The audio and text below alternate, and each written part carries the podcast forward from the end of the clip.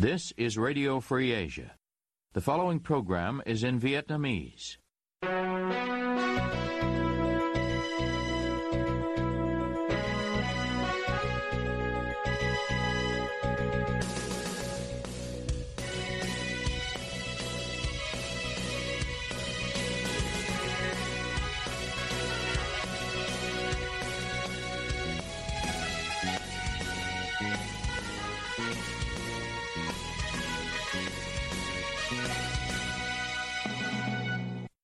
Đây là Đài Á Châu Tự Do, phát đi từ thủ đô Washington, D.C., Hoa Kỳ. Toàn ban cùng Nguyên Lam xin kính chào quý thính giả.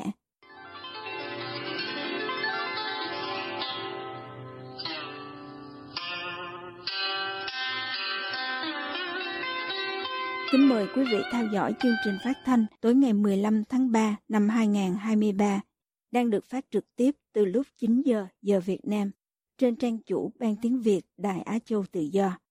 Mở đầu cho chương trình phát thanh hôm nay, mời quý vị đến với bản tin chi tiết.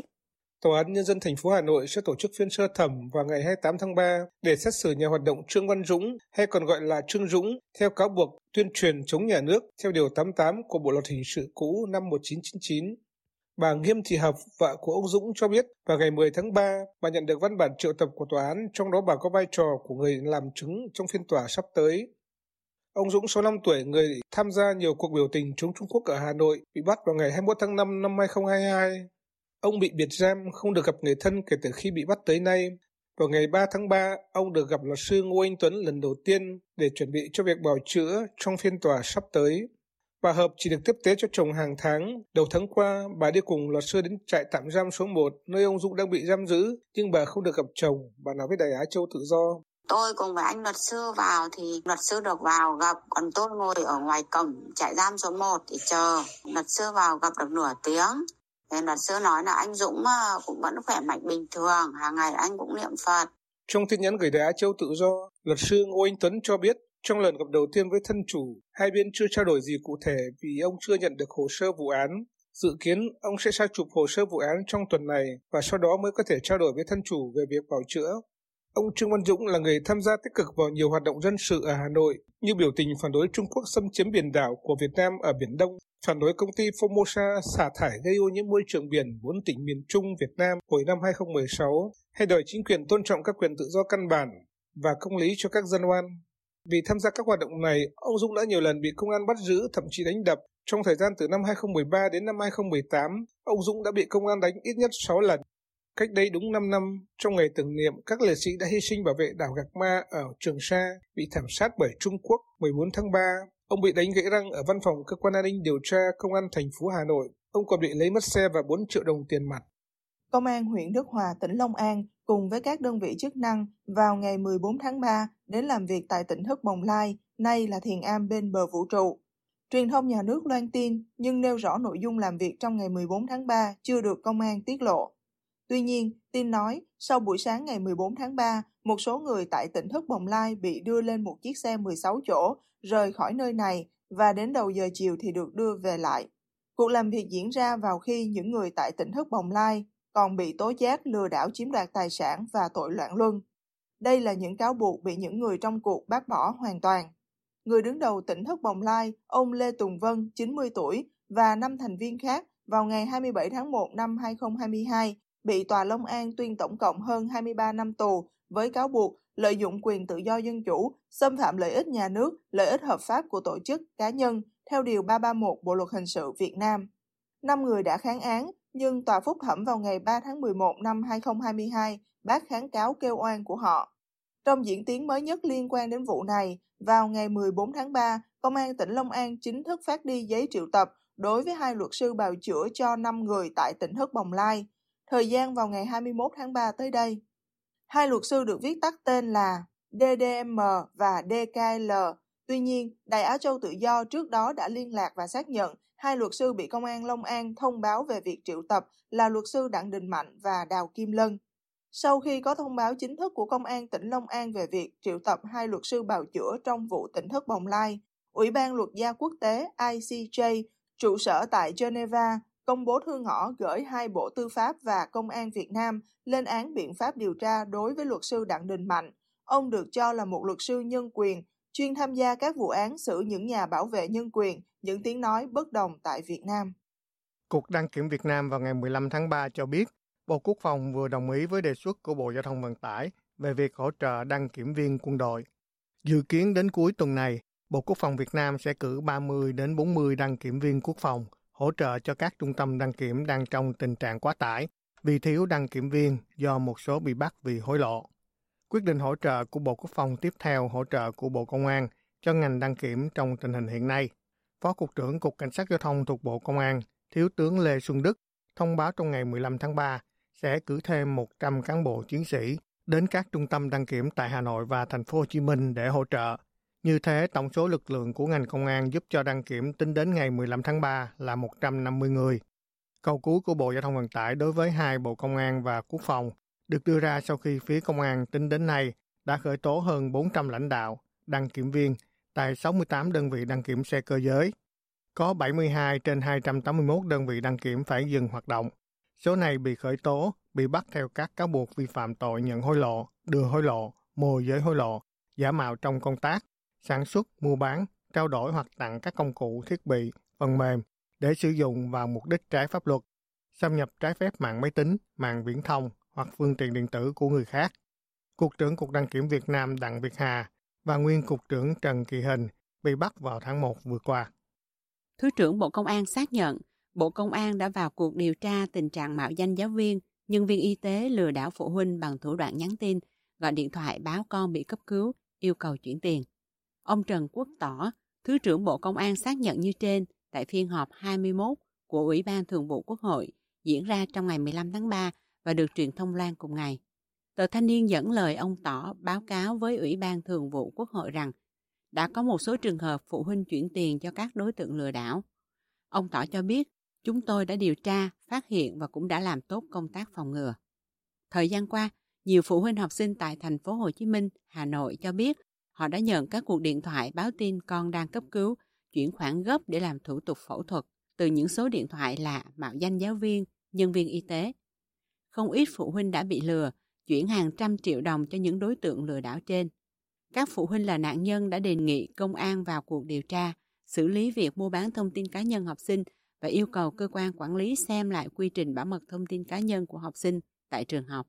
Liên quan đến vụ này, cũng trong ngày 15 tháng 3, Công an quận Nam Từ Liêm, Hà Nội cho truyền thông hay đang thụ lý hai trường hợp bị lừa đảo. Qua đó, công an công khai hai số tài khoản liên quan đến hành vi lừa đảo trên gồm 08 23 76 3009 ngân hàng MB Bank, chủ tài khoản là Trịnh Công Bạc và 09 27 68 03 06 ngân hàng HSB Bank, chủ tài khoản Trần Quang Vinh để người dân cảnh giác.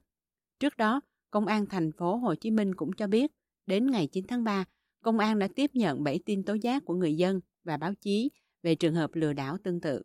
Thượng tá Nguyễn Mạnh Hà, đại diện công an thành phố Hồ Chí Minh khẳng định, hiện công an thành phố Hồ Chí Minh đang điều tra, truy xét các nghi can để đấu tranh triệt phá các vụ việc được phản ánh.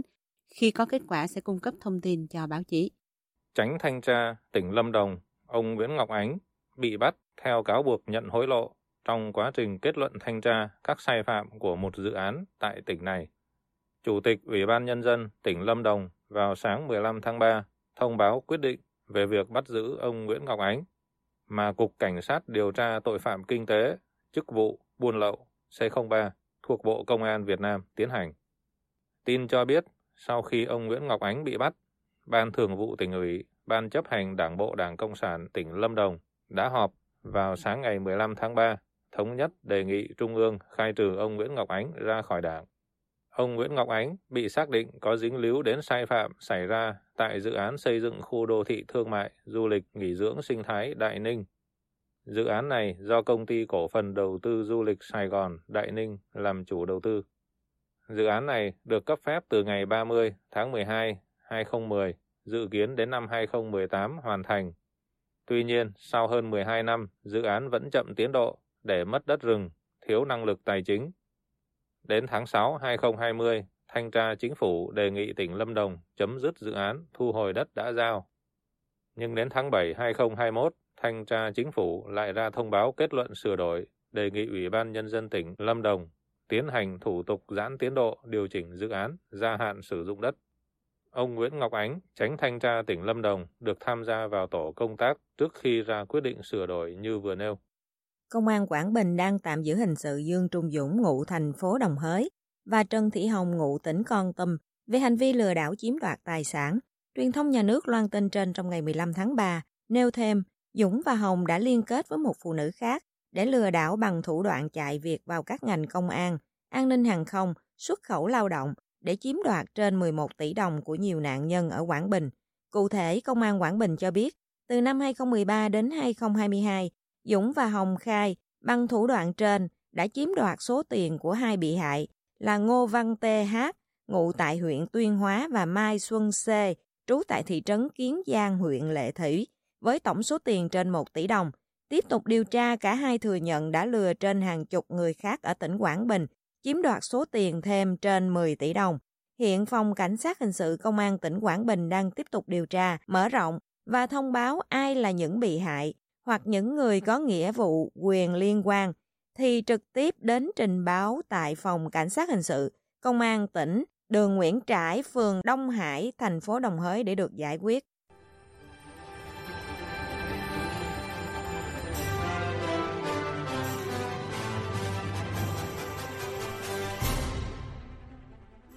Quý thính giả đang theo dõi chương trình phát thanh của Đài Á Châu Tự Do. Ngoài các trang Facebook và YouTube, quý vị cũng có thể đón nghe các chương trình phát thanh của đài qua vệ tinh Intelsat 17 băng C ở 66 độ Đông và vệ tinh 19 băng C ở 166 độ Đông. Tiếp nối chương trình, thưa quý vị, giấc mơ Mỹ của VinFast đang gặp khó khăn khi hãng liên tục phải chịu những đánh giá tiêu cực từ những người đánh giá xe trên thị trường Mỹ. Mời quý vị cùng với Xuân Hòa tìm hiểu những đánh giá tiêu cực này cụ thể là gì và VinFast phản ứng ra sao. Ngày 25 tháng 11 năm 2022, hãng xe hơi non trẻ VinFast của Việt Nam xuất khẩu lô hàng 999 xe điện đầu tiên sang thị trường Mỹ, đánh dấu tham vọng chinh phục thị trường Mỹ và tiến tới cả thế giới của VinFast. Mọi thứ chúng tôi làm đều phải may mắn, cho nên chúng tôi chọn con số 999. Chỉ chưa đầy 3 năm sau khi bước chân vào sản xuất xe hơi, từ năm 2021, VinFast đã sản xuất xe điện và đích đến đầu tiên là thị trường Bắc Mỹ và châu Âu. Chúng tôi sẽ đến Bắc Mỹ, Hoa Kỳ, Canada và châu Âu cùng một lúc. Tại châu Âu, chúng tôi sẽ đến Đức, Pháp và Hà Lan. Đây là ba quốc gia đầu tại châu Âu. Tuy nhiên, chúng tôi cũng đang nghiên cứu để mở rộng sang các thị trường khác tại châu lục này.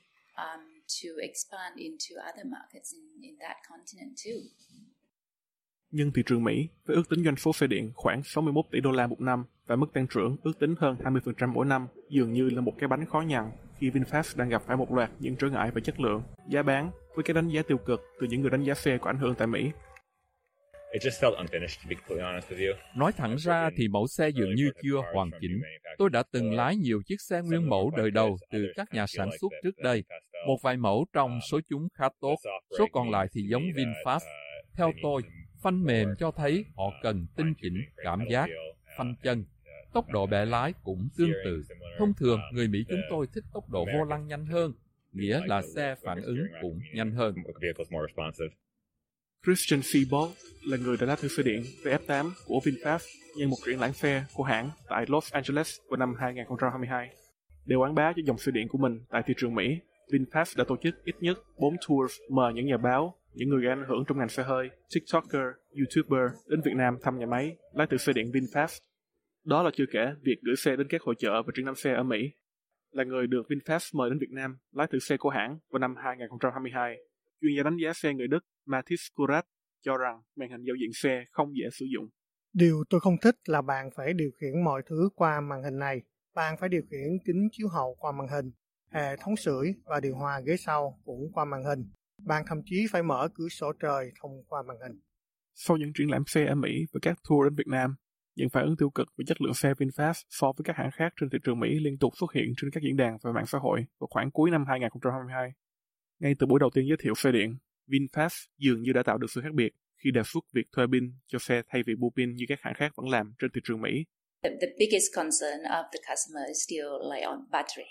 Mối quan tâm lớn nhất của khách hàng vẫn là pin, độ bền và giá pin. Điều mà chúng tôi sẽ làm là cho thuê pin và chúng tôi sẽ nhận về mình tất cả các rủi ro để trấn an những lo ngại của khách hàng. Nhưng các nhận xét từ những chuyên gia đánh giá xe của Mỹ về chất lượng pin xe VinFast cũng không mấy khả quan. Chưa hết, hồi đầu tháng 1 vừa qua, hãng xe điện nổi tiếng của Mỹ là Tesla tuyên bố cắt giảm một số xe điện phổ biến trên thị trường này, mức cắt giảm cao nhất lên đến 20%. Điều này đã khiến VinFast cũng phải tuyên bố một chương trình khuyến mại để bảo vệ thế cạnh tranh của VinFast trên thị trường mới. Là một thương hiệu mới đang đi vào thị trường này, khi các thương hiệu khác cắt giảm giá, chúng tôi phải có những quảng bá để đảm bảo sự cạnh tranh của VinFast. Ngoài ra, vào cuối tháng 2, VinFast đã giảm hơn 50% giá cho thuê cho những khách hàng đầu tiên ở California. Nhưng nếu so mức giá của VinFast với các hãng xe điện khác đang cạnh tranh trên thị trường Mỹ, mức giá của VinFast cũng không mấy hấp dẫn, nhất là khi xe của Tesla lại được hưởng thêm mức ưu đãi cắt giảm thuế tương đương 7.500 đô một xe. There's frankly no hope at that price. The vehicle is stylish, uh, it's roomy. Nói thẳng ra thì mức giá này là vô phương. Mặc dù thiết kế xe có phong cách nội thất rộng rãi và chất liệu tốt, nhưng phạm vi chạy 179 dặm là dưới mức tối thiểu với hầu hết người Mỹ, nhất là vì dung lượng pin sẽ giảm còn một nửa khi chạy trên cao tốc. Bất cứ phạm vi nào dưới 250 dặm sẽ làm người mua nhíu mày. Thực tế mà nói, mẫu xe này chỉ đáng từ 30 đến 34 ngàn đô la Mỹ và như vậy là hào phóng rồi. Khi cạnh tranh với các mẫu xe khác như Hyundai Ioniq 5, Mustang Mach-E, Volkswagen ID4 và Tesla Model Y, chúng đều có phạm vi chạy cao hơn và lái mượt hơn sẽ khó để VinFast thành công. Để bước chân vào thị trường Mỹ, vào tháng 3 năm 2022, VinFast tuyên bố sẽ xây dựng nhà máy sản xuất pin điện và lắp ráp xe tại bang North Carolina, trị giá 4 tỷ đô la, dự kiến sẽ đi vào hoạt động năm 2024. Vào tháng 12 năm 2022, VinFast nộp đơn xin phát hành cổ phiếu ra công chúng lần đầu, IPO, tại thị trường Mỹ VinFast dự định phát hành IPO tại Mỹ vào quý 4 năm 2022, nhưng sau đó phải hoãn lại đến năm 2023. Lô xe 999 đầu tiên của VinFast tới Mỹ dự định sẽ chuyển đến khách hàng vào tháng 12 năm 2022, nhưng đã bị lùi lại hai lần và thông tin cuối cùng mà hãng thông báo là vào nửa cuối tháng 2. Lý do được hãng đưa ra là phải cập nhật phần mềm mới cho xe. VinFast cho biết hãng này đã nhận được khoảng 65.000 đơn đặt hàng toàn cầu cho các xe điện của mình và hy vọng sẽ bán được 750.000 xe mỗi năm chậm nhất đến năm 2026. Nhưng thông tin mới nhất ở thị trường Bắc Mỹ của VinFast là việc cắt giảm nhân sự ở thị trường này và báo cáo lỗ của hãng. Số liệu của Ủy ban chứng khoán Hoa Kỳ cho thấy, trong năm 2021, VinFast lỗ 1 tỷ 300 triệu đô la Mỹ và trong thời gian 9 tháng năm 2022, VinFast lỗ gần 1 tỷ 500 triệu đô la.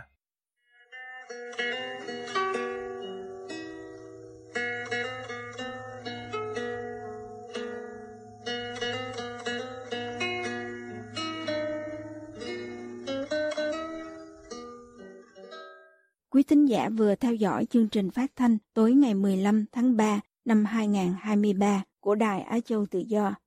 Ứng dụng tin mới RFA trên điện thoại thông minh và podcast cũng có thể giúp quý vị theo dõi các chương trình tin tức thời sự bằng video hay audio của Đài Á Châu Tự Do. Quý vị quan tâm đến chương trình, xin gửi email về địa chỉ vietweb avong rfa.org. Toàn ban cùng Nguyên Lam cảm ơn quý vị đã đến với chương trình và hẹn gặp lại quý vị vào chương trình ngày mai. You have been listening to Radio Free Asia.